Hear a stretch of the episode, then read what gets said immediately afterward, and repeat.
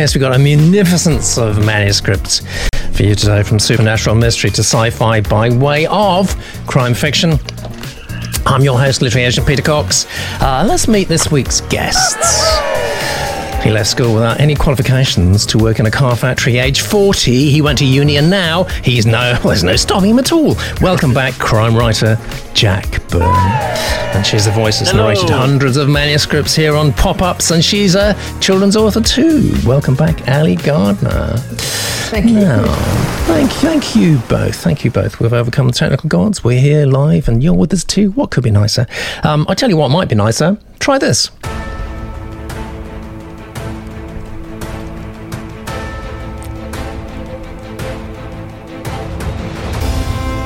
John and I have written a book. No, you haven't. I wrote it for you. Yeah, but with a little help from us. It's a fantasy noir mashup. A story about Grandalf Smith, a disgraced actor, now owner of the Evil Arms pub. Grandalf has been chosen to save humanity from the evil king Flardas. Flardas has found the Farce Hole, a portal in the space-time continuum through which he'll launch an invasion. He has sent Barbage, a dumpster, a shapeshifter, to pave the way and build an army. Only Grandalf and his friends can stop the invasion. A drunken hologram is among them. Together, they go on a quest to save humanity.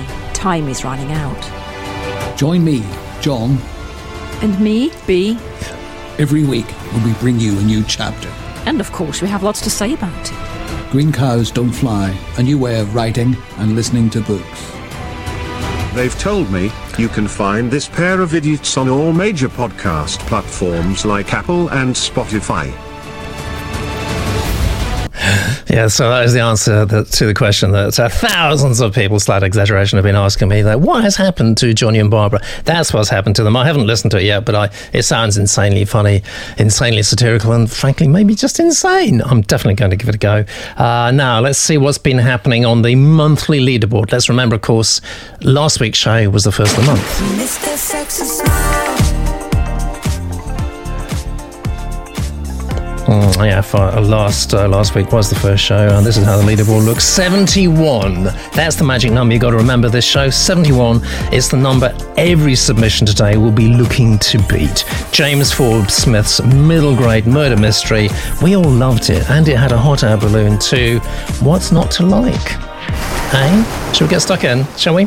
Shall we look at our first submission? Here we go. It's called The Haunted Shore. Now, I like that title.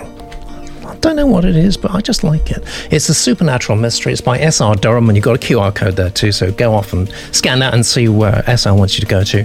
While I read you S.R.'s blurb, when troubled medium Mercy Chapman is visited by the spirit of a murdered girl, she drops everything to follow the few clues available and discover the girl's identity, as well as her killer.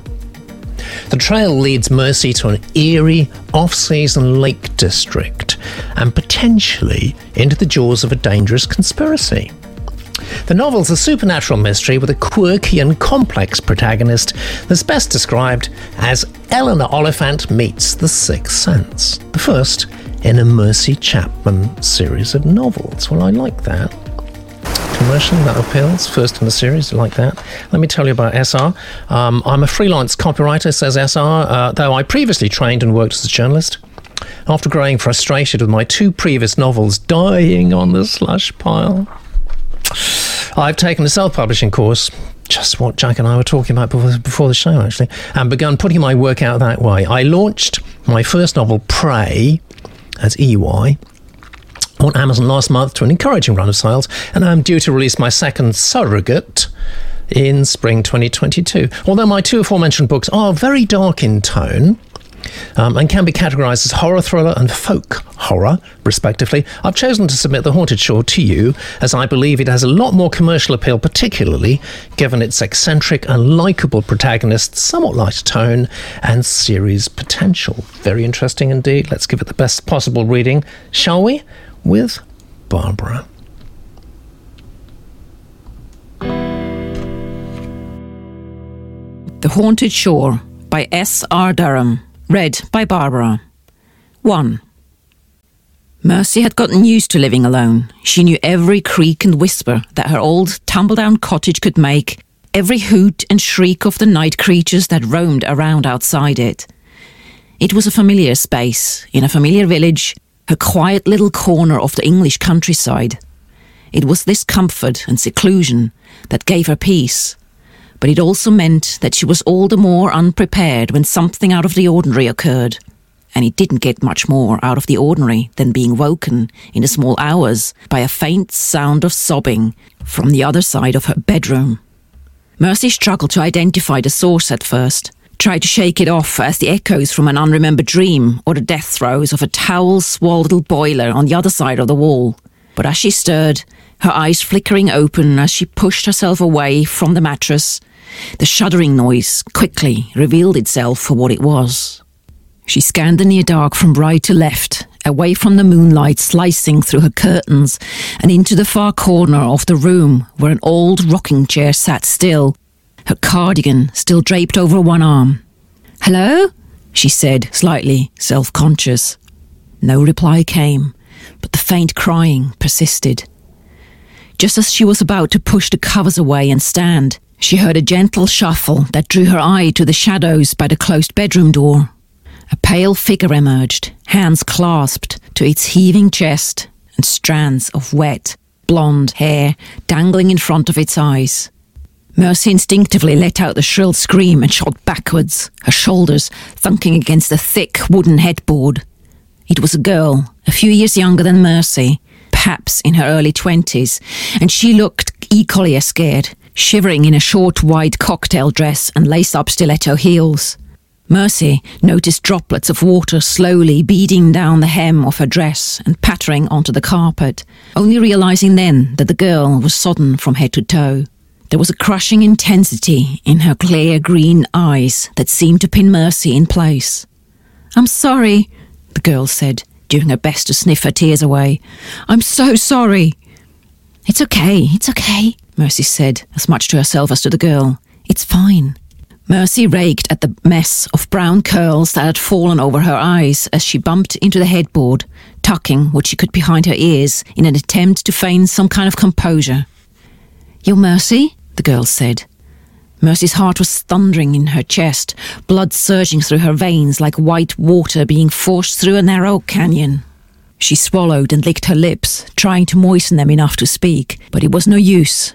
She just nodded, slow and stupid, and hoped the girl wouldn't come any closer.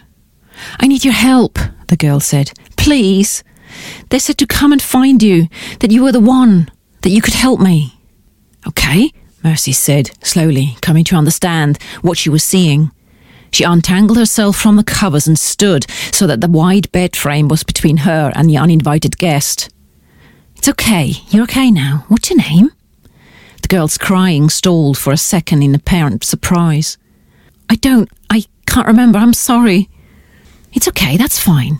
It's normal. Try not to worry. You'll remember. You will. I promise. Now, what I need you to do is just... I'm going to try and ask you some other questions, okay? Because I don't know how long you'll be here. Is that all right?" "Be here? What do you mean? What's going to happen to me?" The girl was visibly panicked as her imagination went into overdrive. "Nothing," Mercy said, realizing the mistake her half-asleep mind had made. For now, the girl was a light bulb flickering on after who knows how long in the darkness. Her memories would return in time, and she would have more control over how and when she manifested. But, in Mercy's experience, this had all the hallmarks of being nothing more than a fly-in visit. And straight to the juniors' room, where they've been very busy commenting on that. And Martin says, "She must be nice with that name. He likes that name." He says, "Using a name like Mercy helps make us root for her." I think that's probably true, actually. Terry finds it a bit melodramatic in places. Johnny's pretty keen on it. Andy would like to be in the action of this right from the start, but there's some nice writing, he says. Nice writing. So generally quite positive reaction there, I think. But let's hear from our special guest, Jack. What did you think? Overall, I liked it. You know what normally happens is when it's being read out, if I... Whoops. We lost you, Jack. Might be me, actually. Might well be me, actually. Let me see. Still here, Ali? Yeah, I'm sorry. Yeah, it's great. Carry on. Yeah, carry on. Really? Okay. Yeah. All right. So I think the writing is good. Nothing tripped up in the writing, if you know what I mean. Sometimes, you know, immediately you hear it's over-flowery, over-wordy, or, you know, the vocabulary just doesn't fit. It's too complicated. But that was smooth. It had a good flow to it. So for that, I thought it was good. The things that made me kind of, I don't know, just think twice. It's a ghost. I'm sure it's a ghost. It was set up as a mystery supernatural. But I didn't get the shock horror when the ghost appeared. Yeah. And, you know, that came later. The blood surging through her veins and so on was actually after the appearance of the ghost. And it was a bit like, well, you know, so it was missing. It was a dramatic scene, but I didn't get the sense of drama from the beginning. Yeah. One of the points, I think, you know, again, I think it was done well, but I think the guy or the person in the Genius group was correct when they said I think it'd be better to start with the action rather than the first paragraph of the exposition. And the exposition didn't really tell us who the person was so much, I thought. I'm still not sure who that is. But he was right to say, given the point of view and name, Mercy means we can immediately identify with it. Just my last point on this contribution was we got the sight, we got some sound, but we didn't get a visceral connection with the scene. Yeah. The smell, the taste, the heat, you know, did it turn cold when the apparition appeared? You know, if she was wet, was there a taste of salt in the air from seawater? Yeah. You know, those kind of things can just add to the kind of drama. I think it's a very good dramatic scene. It just needs that little bit of extra punch, I think. I think you put your finger on it as far as I'm concerned. Yeah, I want to feel that. I want to be more excited. I want to feel the atmosphere. And as you say, a visceral feeling would be great too. It may be just me. Maybe I've just got YA on the brain, but it's got a YA feel to it, I think. I don't know. What you think, Ali? Yes, I guess so. I think it could kind of go either way, as it were, in terms of...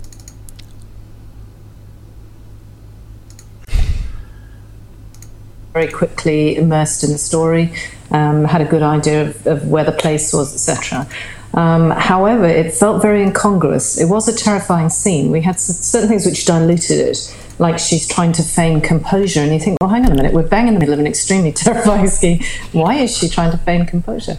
And I think it felt very incongruous until we eventually got to the fact that she clearly had some connection with ghosts. She wasn't particularly terrified by a ghost being in her room. You know, she understood this, and I think it would have been a lot easier to have that early on, to understood that she was, you know, had some connection. So it could have still been a terrifying scene, but we might have felt it less incongruous that she's, you know, trying to pull herself together, and it just didn't feel as frightening as it should. I did also wonder whether it should have been written in first person. I think that would have drawn you in a lot quicker. Yeah, because, you know, I'm sitting there and I have this ghost in front of me, and I think it would have brought it closer, basically. Yeah. So I think that would perhaps have been helpful. But I enjoyed it. I think it basically sounds pretty commercial, actually. A medium sort of investigating murders, supernatural murder mystery sounds like a goer to me. Ali? Jack, you got to press your voting buttons, please. Do your voting now. Meanwhile, we'll see what the numbers are looking like so far. It's only 17, but remember, Jack and Ali haven't actually registered their vote yet. Neither have I. Oh, dude, there's me chiding our guests, and I haven't even done it myself. Talk about hypocrisy. Jeez, there we go. I've just done mine. They'll come in at any moment now. Nicely. Ticking up very nicely, SR. You got a 67, I think, and that could... go up or down a bit more, depending on how the Genius Room finally votes. I think it counts. Is very commercial, like you said, though. It's got that feel to it, hasn't it? Yeah. Why? I say, that's a pretty good start for the show, I think. Let's see where we can go next, shall we? That's where we're going. 2 promos for the price of one. John and I have written a book. No, you haven't. I wrote it for you. Yeah, but with a little help from us. It's a fantasy noir mashup. A story about Grandalf Smith, a disgraced actor, now owner of the Evil Arms pub. Grandalf has been chosen to save humanity from the evil king Flardas. Flardas has found the Farce Hole, a portal in the space-time continuum through which he'll launch an invasion. He has sent Barbage, a dumpster, a shapeshifter, to pave the way and build an army. Only Grandalf and his friends can stop the invasion. A drunken hologram is among them. Together, they go on a quest to save humanity. Time is running out. Join me, John. And me, Bea. Every week when we bring you a new chapter. And of course we have lots to say about it. Green Cows Don't Fly, a new way of writing and listening to books. They've told me you can find this pair of idiots on all major podcast platforms like Apple and Spotify. Oh, there we go. I didn't expect that, but who knows? I mean, the whole show is completely unexpected. I have no idea what's going to happen when I press a button, but I think we're going to see this, our second submission now. Yes, here we go. It's literary fiction. It's from Jeff. There's a familiar name, actually. I think we've heard from Jeff before. And it's called, I like this title, it's called When the Moon Was White. This is Jeff's blurb. In 1967, Samuel Thwaite moves to Goodmuse, a laid-back town known for its strikingly bright moon. He persuades the residents to let him set up the world's first moon centre to celebrate the town and link it to the space age. The town thrives, but the moon centre becomes something else for Thwaite, a cover for his obsession to paint the moon so it's no longer white. I'll tell you about Jeff. I've submitted my opening to Litopia before, to pop-ups before. I thought so, Jeff. But I've changed the opening and I'm submitting again, which is absolutely fine. All I would say is leave it about 3 months. Leave it at least 3 months before you resubmit, because that allows, you know, sufficient time to go by. I was born in California. I've lived in London since 1990 with my South African wife. I've self-published one novel, Bachelor Butterflies. Self-publishing is obviously the theme du jour, of which the Sunday Times wrote, and that's very good to get a self-published novel reviewed by the Sunday Times. Well done. A strangely compelling narrative. And John Hegley wrote a very strong atmosphere of anomie, but with a dash of hope. I've also self-published two Kindle-only books of creative non-fiction, the Isla Vista Bank Burning Story. That's an interesting title too. And Teaching Shakespeare to Hairdressers. Teaching Shakespeare to Hairdressers, an American Teacher in London. That's brilliant. And what's going to be even more brilliant is this reading by Bev. When the Moon Was White, by Jeff Probst, read by Bev. Early spring 1965. Good Muse, 1,643 yards. The train trundled through another endless thicket of trees before emerging again into the open. Sam saw a small brown tourist sign staked to the ground. Welcome to Good Muse. Below the words was a sketch of a crescent moon above a white church surrounded by scaffolding. Sam disembarked and walked along Goodmuse Way, checking his watch every couple of minutes, quickly getting past a place called Johnny's with the Supreme's baby love coming from inside.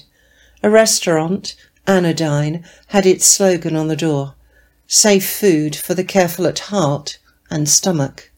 Such malarkey, Sam said to himself. He recalled snarling at the TV a few nights before, feeling afterwards that the Decade of the Moon programme, which usually focused on America's space race, had wasted his time by featuring this place, just because its residents felt the moon here was unusually bright. But in the end he'd decided to recce it. It looked like it was probably small enough, naive enough, to be the sort of place he could put his stamp on, and South Dakota wasn't all that far away. Sam went up and down a few side streets, passing a furniture shop, one nightstand. It had a 1 on it and the street name, Good Morning. How far up its own backside can a place be, he thought. He paused at the clock tower just outside the station. A poem, framed in orange wood and protected by glass, was affixed to the bricks at reading height. When the moon comes over Brooklyn on time with the borough clock, 'tis the same that saw Palmyra and the walls of Antioch. Natalia Crane. Give me a break. He looked up at the clock.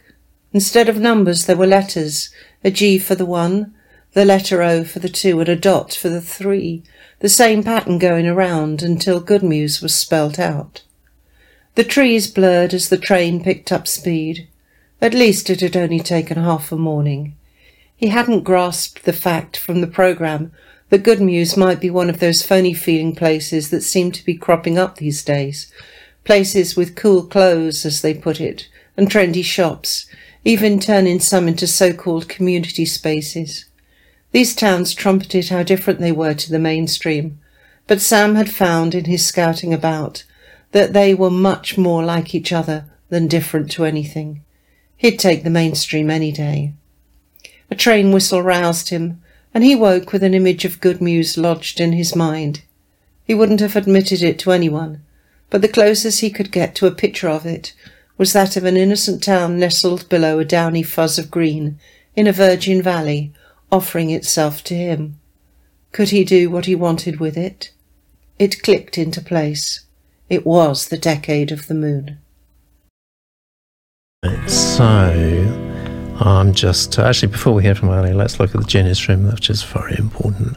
I think Andy said there's a sort of Northern Exposure feel to this. I think there is too, yeah. There's a nicely strange feel. I like that. I'm definitely setting a scene there.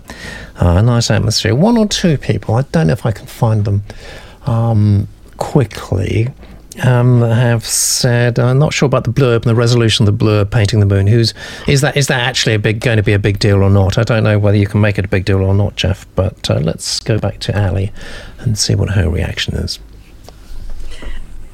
I felt it was a very mundane start. I mean, we've got a bloke on a train going to somewhere we don't know where it is. And so your anchor at the beginning is dull. It took an awful lot of time before something strange and quirky happened that made you sort of prick up your ears. I didn't really have any idea who the main character was. You know, I could give you slight information. And about the only thing that actually gave any indication of his character was that poem, and then it said something about, give me a break. So, you know, you could then read a little impatience in his, you know, to the tweeners. But really that was about the only thing that actually gave character away at all. There's an awful lot of stuff we didn't need. We had, I think, 2 television program names. We had the name Anodyne of the cafe. We had, it was just a whole pile of stuff we simply didn't need that was really clogging everything up. Right, yeah. And perhaps some dialogue. If you'd had this conversation, maybe the bloke on a train, well, I'm going to visit this really strange place, you know, then perhaps. But, you know, certainly to make it this mundane to start with, this little fun stuff happening, I wasn't engaged. You did engage. You pick up the quirky vibe, and I think there's a slight Northern Exposure, maybe even Twin Peaks feel to it. But is that not your bag? Yeah, no. Once it actually got slightly quirky, then yeah, I was beginning to sort of think, oh, that's interesting. You know, There were a few slightly strange things happening. That's when I began to get interest. But a bloke on a train going somewhere and, you know, walking through and how many yards it was to Goodmuse, you know, I'm afraid I... You don't care. You just don't care how long it is, how far it is to Goodmuse. Yeah, it wasn't that. Yes, a sort of 70s crooner thing, isn't it? How far is it to Goodmuse? What did you think, Jack? I was on a programme when the first one came in, and I actually had an email exchange with the writer because I was very harsh. Yeah, I was very harsh when it first came on, and I said, you know, I really said I didn't like it, you know, and I felt really guilty afterward for not saying anything positive about it. And so I went through Kate and emailed the guy and said, look, I apologize for just being negative. You know, there were good things about it. But anyway, that's the backstory. What do I think about it now? I've got to say, that's the most extraordinary coincidence. I mean, you know, people are going to say that we sort of fixed this specially. Of course, it's absolutely not the case. But, you know, coincidences like that happen all the time on this show, actually. So are you morally compromised now? Can you not say anything critical about this then, Jack? No, I will. Don't worry. Okay. But it's within the framework of I think it's much better. I honestly think it's much better. And I get everything that Ali's saying about it. It's more direct than last time, actually, even though it doesn't seem it now. I think the... You know, okay, It's really weird. And Peter, you know, if somebody's trying to write a literary novel, right, then either it will be one of the 100 that doesn't sell any, or the 1,000 that doesn't sell any, or it will be really appreciated and do quite well. And it's really hard to decide which it's going to be. But it doesn't start off being commercial. The text is full of cleverness. You know, all these, you know, the little things, and which some people really enjoy. You know? I enjoyed it actually, so, but there is the point, though. If you're going to do a Twin Peaks, I can't remember the first scene in Twin Peaks, but it was full of shock and horror and murder and things happening. It was. I think it was a body, wasn't it? It was a clean rat body, I think. I think it was. Yeah. So it might have been weird and gone off on tangents, but it gripped the audience, and this doesn't yet. Yeah, what's the hook in this? Why should people keep reading? I think there's really something there, but he has to get the hook. You know, the cleverness is great, but you know, it's like fluffery on top, and the kind of heart is missing. Yeah, I think that's beautifully put, actually. And I don't think Jeff is going to hound you down to the ends of the earth for saying that. I hope not. Is that why you had to move? Actually, no. At the moment, it feels to me in overview, and obviously we only get a partial sort of overview, but just the beginning and blurb. It feels more like a short story. I don't know that the resolution is exciting enough. One or two people have said that in the Genius Room, Paint the Moon. I mean, if I haven't, I nearly swore. Actually, you know what? It's an X-rated show in any case today, because I haven't done that, because I've seen some of the sort of submissions coming later. So we can F-bomb if we want to. We are going to get demonetised, and what? Oh. Anyway, I won't be the first one to. But you know, we got Elon Musk, who's busy stealing our stars now. I mean, your children will not see the night sky the same way as you have done, because Elon Musk wants to put 20 million satellites in orbit. And you know, I mean, it seems like every day something even more surreal happens like that. So painting the moon, I mean, yeah, I'm sure somebody will. Coca-Cola, probably. I don't know. It's just that it's got that slight. It doesn't feel big enough yet, actually. It doesn't have the tension, does it? There's no kind of pull to it. Yeah. It, you know, it is really well written, but it doesn't have that pull, that drama. Exactly. Jack, press your vote button, please. Ali has voted. Fantastic. At the moment, you've only given it a 40, which is what, 2 stars, isn't it? Care to comment on that one in terms of commercial appeal? You don't see the commercial appeal right now, is that right? For the bang? You mean, or bang. Yeah, Ali. It just didn't grab me by the throat. The blurb, I mean, the whole concept is he doesn't want the moon painted white. You know, it's quirky, but it doesn't grab me. I'm not sort of thinking, I must, you know. Yeah. I mean, it does make you ask the question of why and how are you going to do that? But it didn't grab me by the throat and lead me. And unfortunately, the text didn't also, you know, grab me. I felt it was, you know, not gripping enough really to lead me. So actually, you're being kind, in fact, are you, by giving it 2 stars on the commercial appeal? Because you don't see the commercial appeal, really.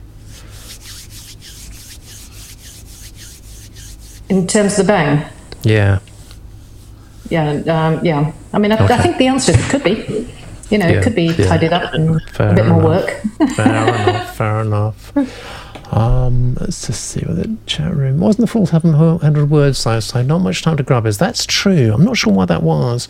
And it says Twin Peaks starts the discovery of Laura Palmer wrapped in plastic. I think that's true too. And Andy says, bless you, Jack. So let's just see if everyone has voted. Have they? Yeah, we've got an overall 59 there, which is not bad at all, Jeff. Can I just give you my obligatory warning about literary fiction? It's going to be very hard to get anything that's literary fiction published unless you already happen to be a big name somewhere else, or you've already, you know, built up a readership prepared to buy, you know, a few thousand copies of what you do. It's very, very hard to break in there. And I always say, let other people call your work literary, but you know, write to a genre that's not literary fiction, because it is so broad as to mean almost nothing, actually. So, you know, I would re-examine the readership of this if I were you, and I would move it away from literary fiction to Well, we don't really know the final denouement, so we're not too sure really, but I think that would be good advice. Oh no, we can't do this again. No.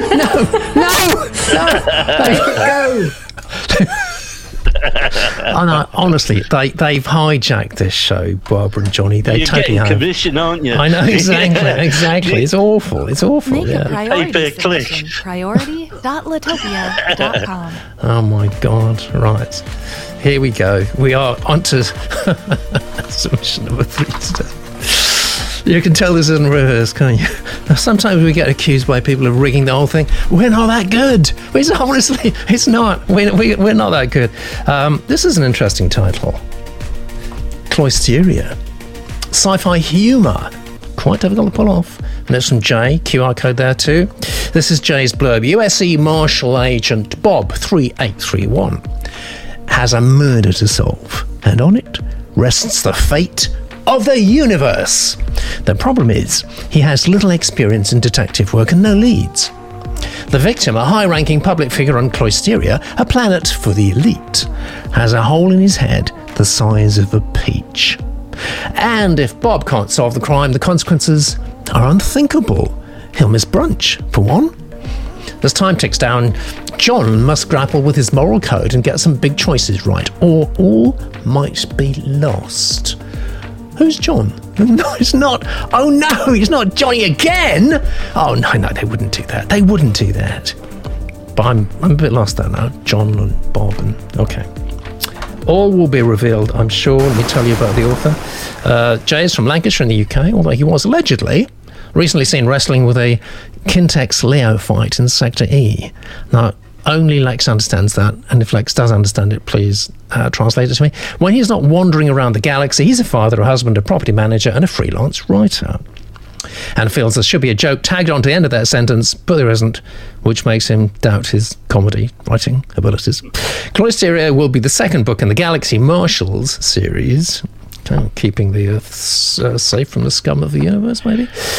With the first and his debut novel, Zeno's Last Grain, making it to number 1 in 5 paid categories on Amazon, including Best Comic Drama and Top Slot in Absurdist Fiction. I didn't know there was a category called Absurdist Fiction, but my life has improved just that little bit by knowing it. Jay's comfortable talking about himself in the third person and does so on a daily basis. You want to keep that in check, I think, Jay. And we're going to unleash on you right now a wonderful reading by Martin. Cloisteria by Jay Gaskill, read by Martin. Prologue. When the end came, it was nothing like Furoi Frisand VIII had expected his death to be like. In the hundreds of times he had imagined it throughout his life, it had never gone down quite like this. This was new. He'd been watching 2 drag queens facing off against each other in a squalid amphitheatre, getting jerked off by their coxswain drag king partners. It was all very confusing, and that was the point, to distract. The VR spectacle had been going on like this for 9 three-minute rounds now, but Furoi wasn't much interested. He didn't have enough money to place a bet, and he hadn't gotten hard in years. Sadly, though, he had nothing better to do, and to make matters worse, the programme suddenly seemed to glitch. When you die in VR, you see, from a brain injury at least, for a nanosecond or 2, it feels as if the software is malfunctioning. This annoyed Furoi, enough for his teeth and lips to form the sh of shitty, before his noggin closed for business completely. Furoi was 77 years old. Not old at all by Cloisterian standards, the average life expectancy on Cloisteria being 142. But dead he was, deader than paper books. A cure for ageing had been found centuries ago, back on Earth. Something about telomere restoration. But this led to people just sitting around, no longer in a hurry to do anything. It was a disaster. Society began to fall apart, and people died anyway, of starvation and dehydration and boredom. So laws were created on the United States of Earth, USE, to outlaw such anti-aging tech wizardry. Ironically, most people on Cloisteria all continued to sit around doing nothing, anyway, due to them being stinking, unfathomably rich. This was one of the sundry reasons why the proud people of Closteria wanted independence from the US of E, to revoke such laws so that they could use these technologies and live longer. Furoi, however, was not rich. He had been. You can't gain residence on Closteria without a landful of credit, but things had gotten out of hand. In the past couple of years, he'd become addicted to betting on VR emission racing, ER, a merging of sport and pornography that had grown popular in recent years. In the past few months, he'd blown several generations of accumulated wealth on the J. King of Geku, his favourite ER athlete. But that didn't matter now. It didn't matter because he had a hole in his head the size of a peach. That sort of thing can really put money problems into perspective. Despite being dead, Furoi Frisand VIII remained in a standing position, held in place by numerous VR safety straps and belts on top of a unidirectional moving floor panel in one of his many bedrooms. The whole residence, a sizable duplex covered by a vast impenetrable glass dome, acting as an external wall and roof. Apart from the harness, Furoi wore nothing except for a purple silk cardigan, which was several sizes too small for him and wouldn't even fit if he weren't overweight. As instructed prior to the peach-shaped hole being made, an AI service robot with humanoid features called Kit was still tickling Furoi's dead feet with a feather duster. There'd been no order to cease. Kit wasn't quite sure what to make of the whole thing and preferred instead to concentrate on his assigned task. His master had been very clear that Kit must not stop the tickling, no matter what, and Kit hated to disappoint. A figure stood behind Furoi, breathing heavily, carefully surveying the scene. "Goodbye, Furoi," they said, before opening up a panel on the AI bot, erasing its memory banks, and shutting it down.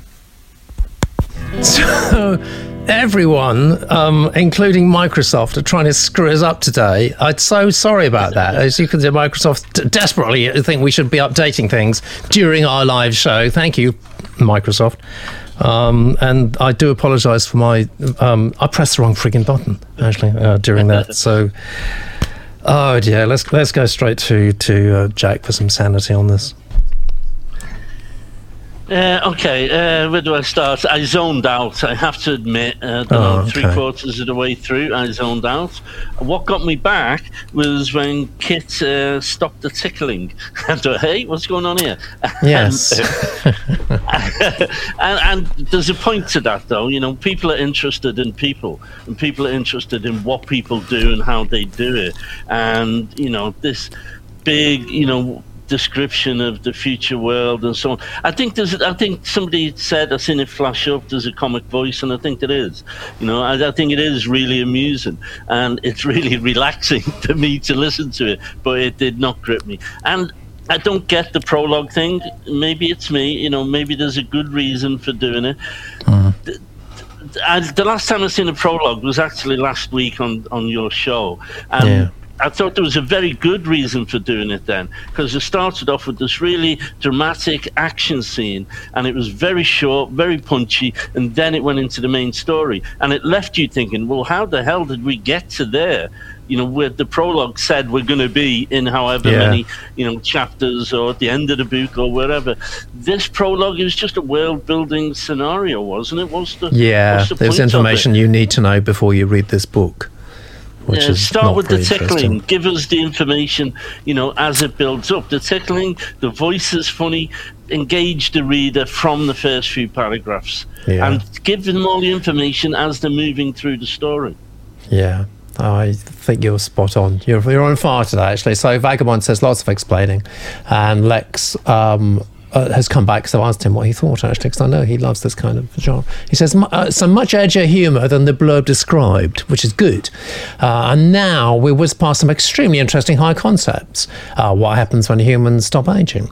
And into an info dump, which is exactly what Jack was just saying. I'm very sorry, but this has switched me off. Oh, dear. Ali. I kind of felt I was having a ride on the back of a butterfly. We seemed to be sort of flipping along here and then flipping to somewhere else, and then we were somewhere else again. And then, yeah, I mean, there was certainly a lot of info dump, as it were. There's some beautiful flashes of humour, but they almost got sort of buried. And in some ways, that's kind of fun. You know, you're reading something and suddenly you're kind of hit between the eyes by something that's actually just frankly funny, and you think, oh yeah. But we were flipping so much, I really found it quite difficult to know where we were going. And the other thing is the business about ageing and everybody dying of destruction, I don't know, death and disease or whatever. You know, it kind of felt like a moral dump. You know, don't bother wishing to last forever. You know, it did feel like a moral lecture. It's not a rib tickler. I don't really want to do lectures in the middle of this. And a lot of the extraneous detail. I mean, detail should either, advance the story, or it should be funny, or it should, add a flash of colour to the picture so we can see something a little better. And an awful lot of the details seem to just be there for the sake of just being there. Maybe because the author could see it in their head and thought we ought to see it too. I think that's right. I think that's absolutely right. Yeah. I feel a bit of... a bit of pruning.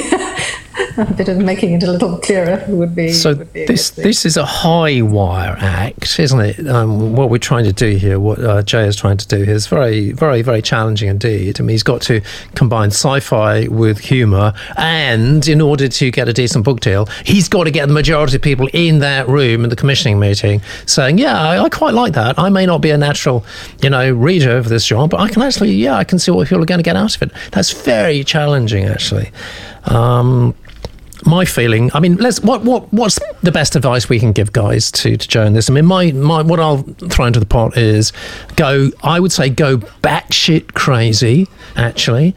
Go, just, don't dump info on us. Just take us straight in to a totally wild ride. Whatever's going on in your strange brain, get it out on the page, and that will give us lots of voice. Lots and lots of voice, and I think something like this depends on a unique and very engaging voice.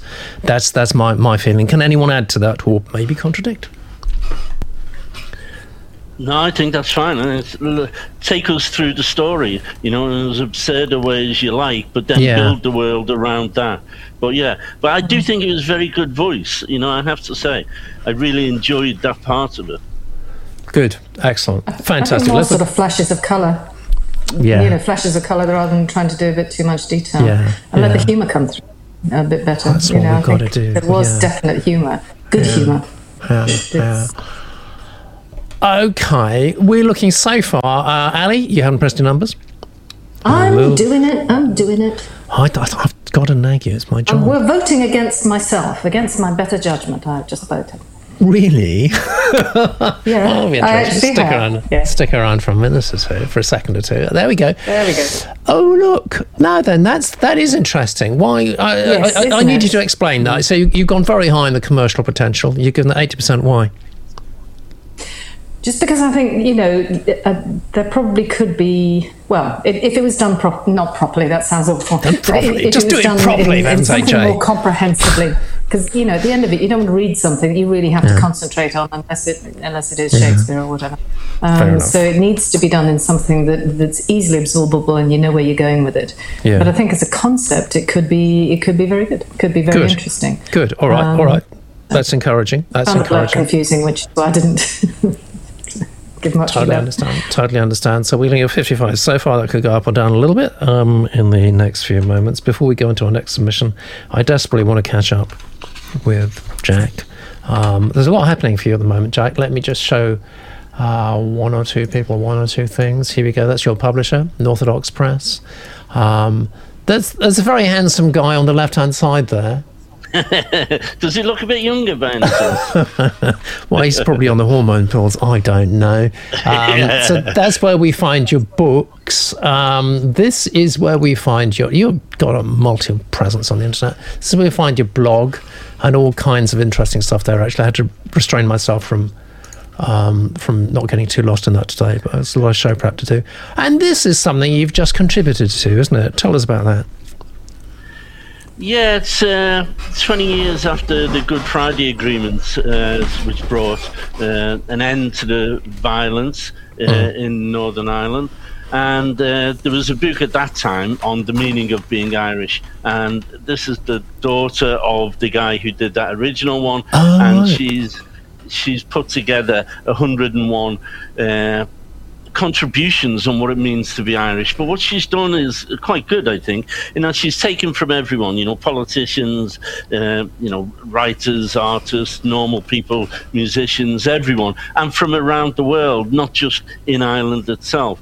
And so it's a real kind of snapshot in time of literally what it means to be Irish. Is it changing? Is that definition changing, do you think, or is it just so idiosyncratic? Absolutely. No, it's absolutely changing rapidly. And I think, the book conveys that. Most of the contributors, you will see, if you read it, their definition of being Irish has changed from when they were kids or when they were younger to now. That's how quickly it's changing. And I think in a positive and a good way.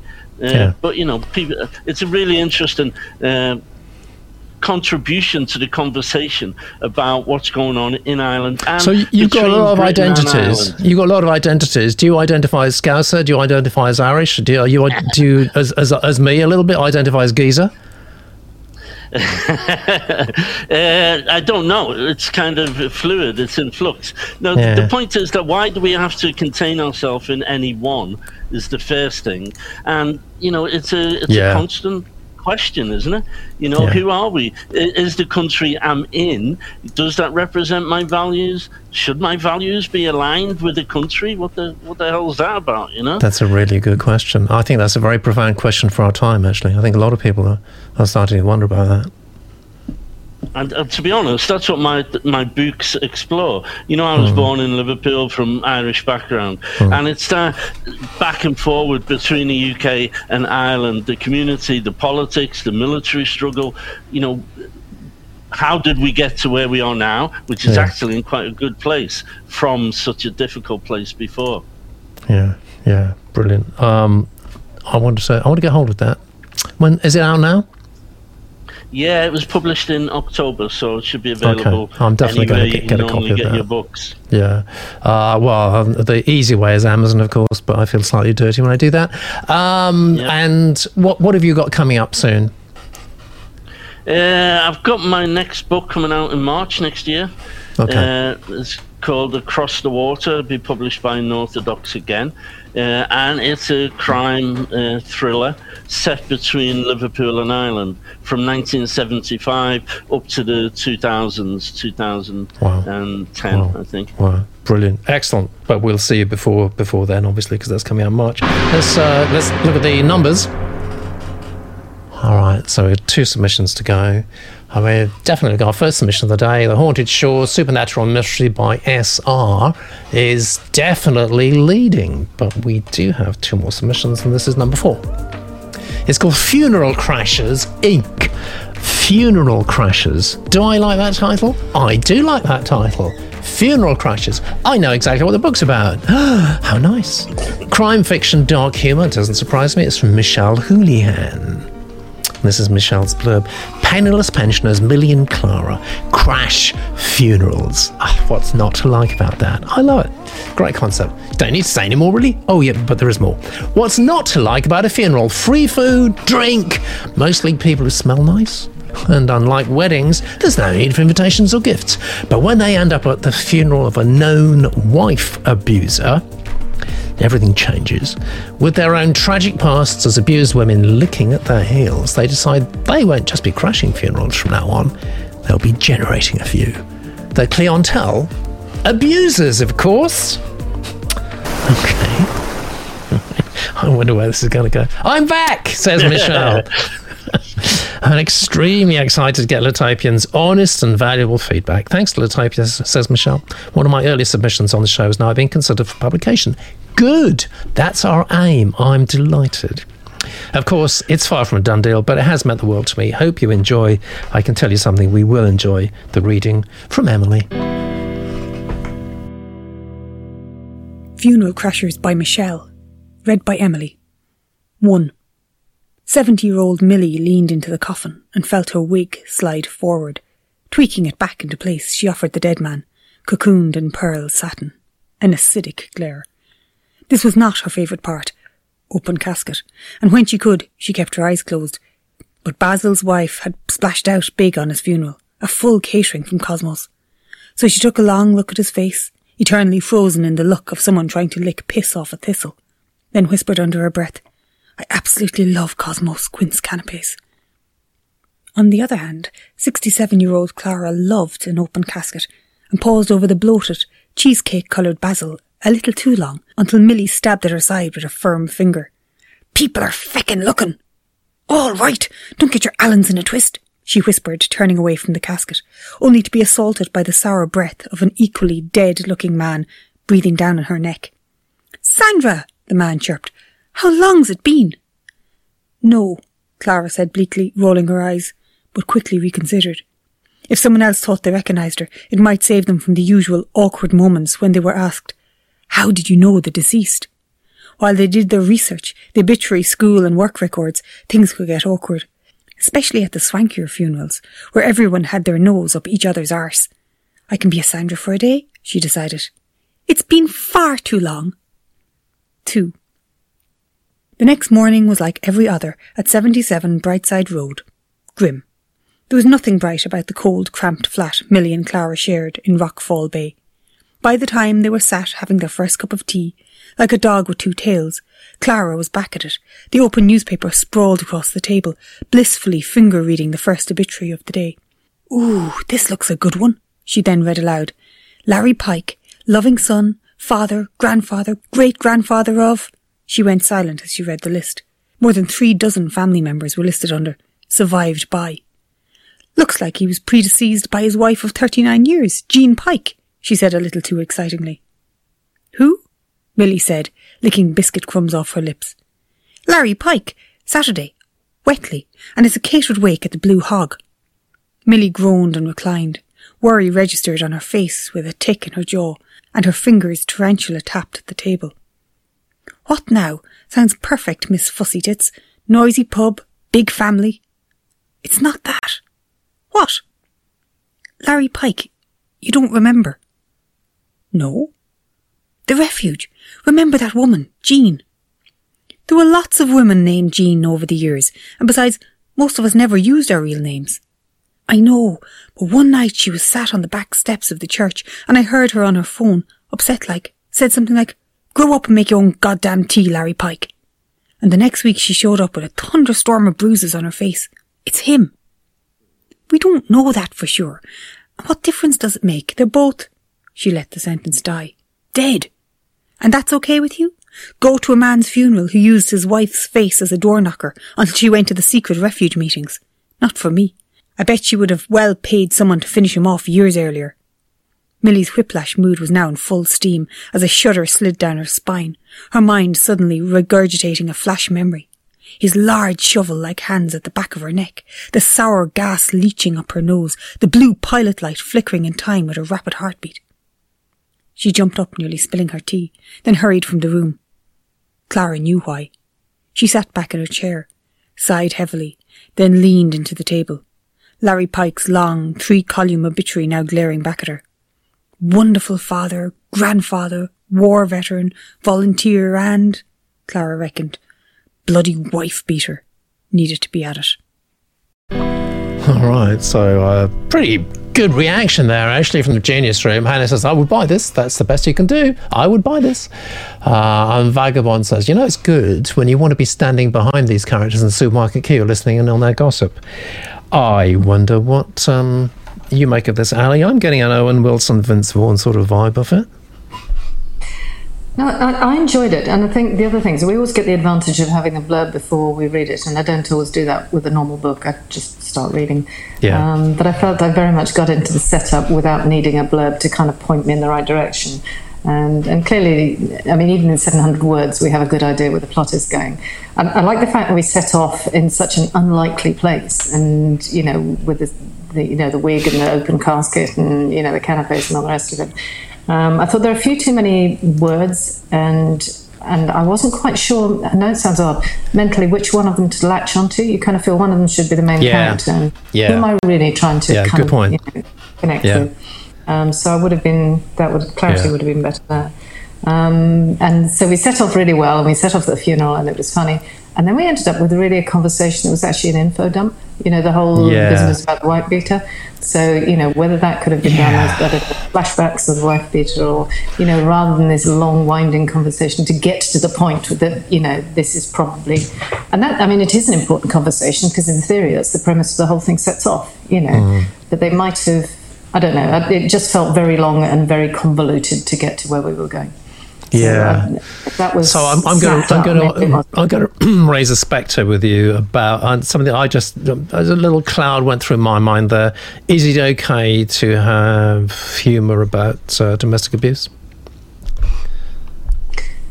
I think the answer is probably yes, in that, I mean, humour, situational humour is kind of, can raise issues. It can make a subject digestible and readable and raises a conversation. So I think, you know, it's not a funny subject. Death's not a particularly funny subject. You know, there's an awful lot of things in life which are not particularly funny. Yeah. But I think if you can make it a bit more digestible and, as I say, raise a conversation, I think that probably makes it permissible. Yeah, and Michelle has positioned this as dark humour, so that's a bit of darkness. What did you think there, Jack?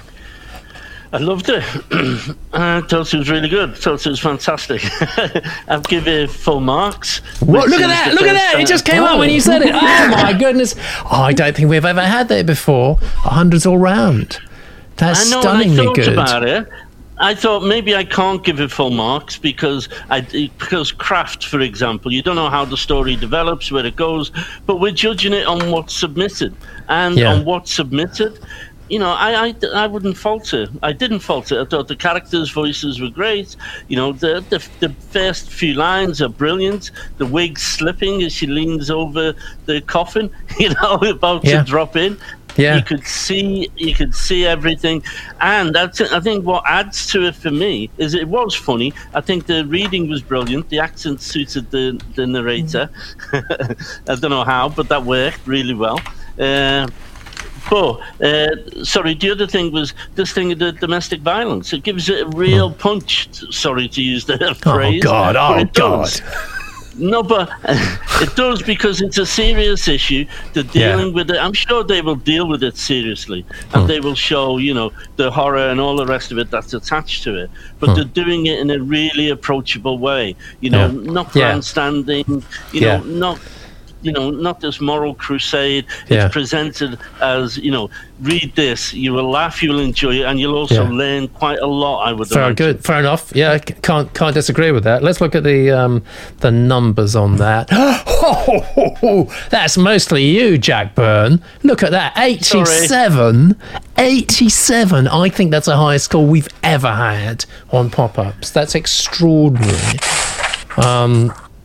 I don't know what else to do, you know. If you, I mean, I've been hard on stuff in the past, and I really like this, and so go for it. Yeah, good. Okay. Well, I mean, I think everyone's spoken. Actually, let's see if there are final comments on the Genius Room. The reading was strange. It was actually, and it absolutely was. 4 for the blurb, says Hannah. 5 for the rest, and I think that's largely reflected in the rest of the genii there. And Johnny says the wig got me from the off. Let's just look again at those numbers, because that is, you won't see that every Sunday on pop-ups, I can tell you that. You absolutely won't. It feels incredibly commercial to me. I'd be astounded if a good deal is not on the offing for that. But we do have one more submission today. Yes, we do. And who knows? I mean, things could just get very strange indeed, because this is One Last Dirty Trick. It's a political thriller. So I don't know, Jack, I think you're with us live at the moment. I don't know how we got the genre wrong. We did it somehow, somewhere. I've seen that too. I know we did get that wrong.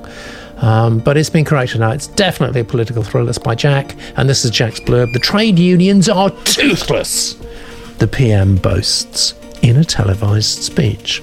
The hardline leader of a new union of power, gas and water workers, is already plotting to wreck the UK economy with strikes in key industries. Rumours of the plot surface. Government fixer Vernon Fletcher, sent to investigate, has to deal with treachery as well as attempts to silence him. When he stumbles on a conspiracy more far-reaching than a few labour disputes, he realises that democracy itself is in peril. Let me tell you about Jack, who I think is with us at the moment. I'll check in a moment. I'm not a professional writer, says Jack, but I've had several books published over the years, all fiction. I live by the sea in South Wales and travel a lot, especially within Europe. When you can, I think, when you can. I've tried writing sitcoms, but so far without success. Too funny for the BBC tastes, probably. Quite possibly, actually, yes. Aside from writing, I run a bike business, which takes up most of my time. Maybe one day I'll write a memoir about it. Meanwhile, fiction is my forte, though Peter... It's me. And today's other critics, that's them, may have a different view. Right, all right. Put your dukes up. And the transubstantiated Ali is not only with us live, she's also going to give you a brilliant reading. One Last Dirty Trick by Jack, read by Alison. The day after I slipped him £10,000 in polymer 50s, Eric Crowther went and made a fine mess on the pavement outside the front door of the Hilton in Park Lane. It was a sunny, balmy, late September morning, officially autumn, the sort of morning that elevates your spirits and kicks your cares and woes into touch.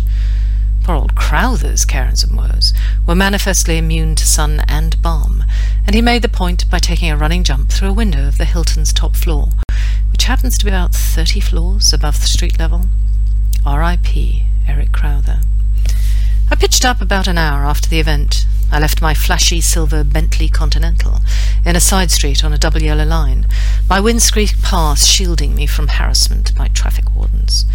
The immediate area had been cordoned off and was swarming with scene of the crime suits. An ambulance was present, blue beacon pulsing. Also in force was the ghoul contingent. Several upstanding sightseers were busy capturing the occasion on their smartphones. Souvenir snaps for the family album? With a COVID-19 emergency on the back foot, few face masks were in evidence. I was carrying a couple of the disposable kind, but they stayed in my pocket. The only representatives of the press were Bill Milligan from the Mail and Devlin Abuto from the Times. The rest of the vultures were sure to join the feast before long. It's not every day a trade union vice president takes the high dive. Abuto lobbed me a nod. "Hi, V." I returned his greeting, inquired about his state of health. "Can't grumble," before flipping my BEIS pass at a helmeted constable, who was guarding a corner of the taped-off area. He looked about 16, with a crop of pimples on cheeks and chin. "Department of Business, Energy and Industrial Strategy," he read off the card, stumbling over the longer words. "That's me." Less than impressed, he stood aside anyway.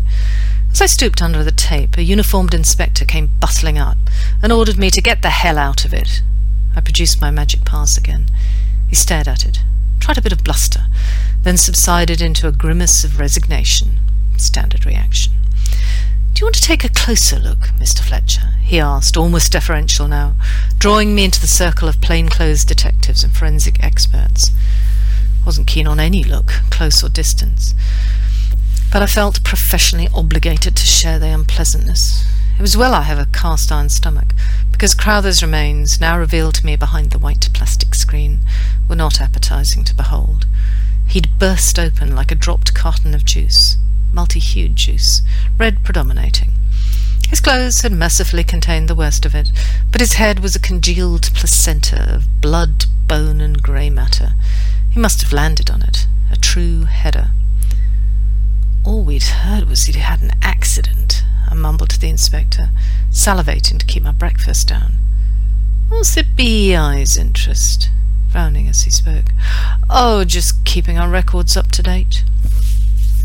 I adopted the whinging tone of an office gopher, forever landed with the distasteful jobs. "They don't tell me anything." Two paramedics set about stuffing the remains into a body bag for the ride to the mortuary.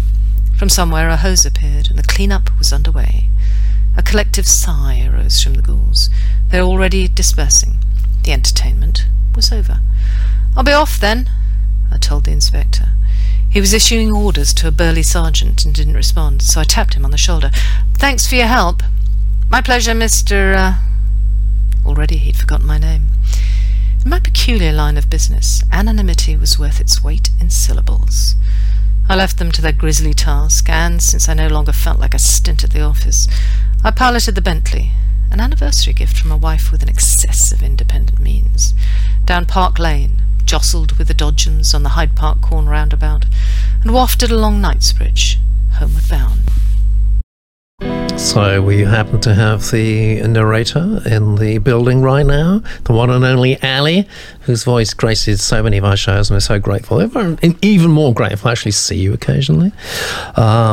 So it's got that for me had a very 80s feel. Both in subject matter and the way it was treated, sort of Ipcress File, sort of Le Carré sort of thing. What did you think? Because you read it and you got inside it.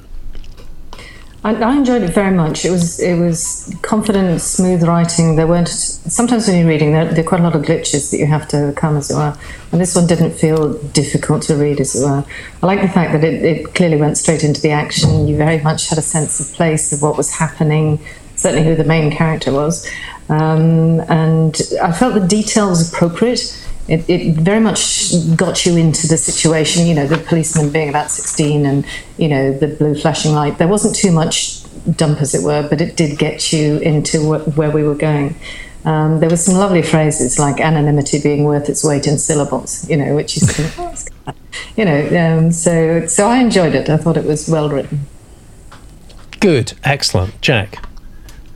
Yeah, I thought it was well written, confident, accomplished. You know, it was good. For me, just maybe a little less commentary, a little more of the action. But it was intriguing. It was, you know, I think it would keep me reading. It was certainly well presented. You know, my big issue, if you like, would be with the blurb. I think the blurb could put people off. I think what you have to do is concentrate in the chat room. Yeah, you have to concentrate on the mystery, and hopefully you have to present the mystery and wrap the politics around the mystery. I mean, otherwise, you know, people will read it as you know, a history, not a mystery, or politics and not a drama. And, you know, if people want to know the threat to democracy, there's lots of commentary out there and books that they can buy and debates that they can engage in. But, you know, they're buying a novel. But I think, you know, it can be really good, that mix of, you know, social questions and drama. If it's done well, I think it can be really good, really powerful. But the presentation in the blurb is a bit overdone, I think, and would put people off. Do you think it feels? I think it's a great premise. Do you think it feels a bit last century? Yeah, a little bit. Yeah, because that's not really what the zeitgeist is. Well. Yeah. I mean, the subject matter, you know, the trade unions and stuff, I think you would have to update it. You know, if you want it in today's market, you'd have to talk about gig workers and 0-hour contracts and, you know, people being self-employed to do any kind of job and no permanent jobs existing anymore. So it's not so much the behemoths of trade unions against the government. That's definitely last century. It's much more kind of broken up in terms of, you know, struggles taking place today. I'm not sure if this was, it doesn't say in the blurb actually, and I'm not sure if this was actually supposed to be a bit historical. It's definitely got that feeling to me. I mean, I've got to say actually, talking to Jack H, not our Jack on the screen, I've got to say I really like your voice actually. A number of people in the generous room said that too. I think you can do it. You know, it's just you've got a very nice conversational style, and that's people engage with that. I'm less than sold on the commercial potential. Let's look at the numbers. 48 so far, but Jack has not pressed his button. It's on its way. It's on its way. That's what he always says. It's on its way. Yeah, don't be impatient. He has arrived. There we go. He has now, and you got a 62, which is actually incredibly respectable, Jack. I'm not sure about, you know, it's this thing that I say almost every show, every other show. One of the key questions that publishers ask when you show them something new is, okay, yeah, well, right, fine, I can see this, but why now? Why now? And I will be struggling to answer that. Why now? Other than, actually, there's a lot of escapism going on. You know, people are reading P.G. Woodhouse and all the rest of it, Johnny. So there's a lot of escapist reading. Is this escapist reading? I don't quite think so. So what's the relevance now? You've got to give me a reason for, you know, for this book being the book that publishers need to publish now. And I'm not convinced that is the wrong, but I am convinced you can deliver Some good words, actually. So now we need to look at the overall score. Oh, I think it's pretty clear, isn't it? Good grief. Talk about walking it. Oh, my goodness me. I mean, everyone's got a decent score tonight. Everybody has. But Michelle Houlihan, I mean, goodness me.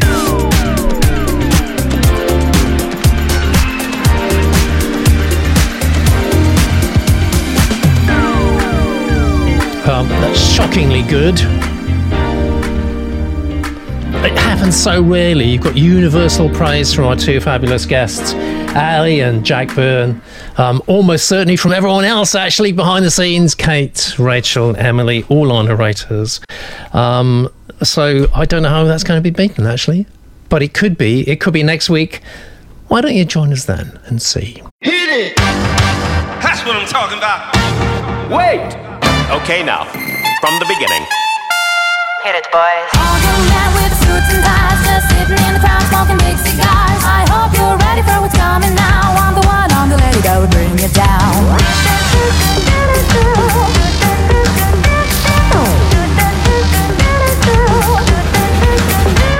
There's a joint on the corner where the big boys play, where the whiskey's running like the river, but they all never come for the booze and bass. I'm the one, I'm the lady, that'll rock this place.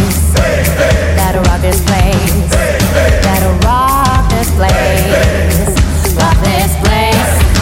Rock this place. Rock this place. Rock this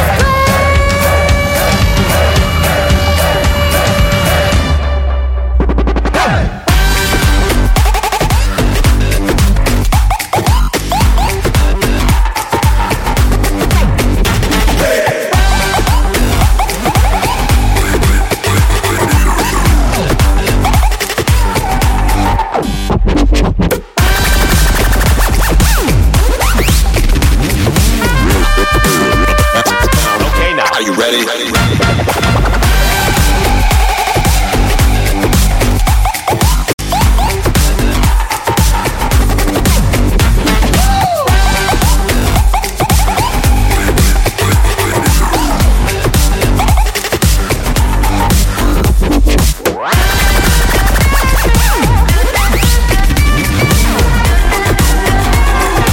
Joint on a corner where the big boys play.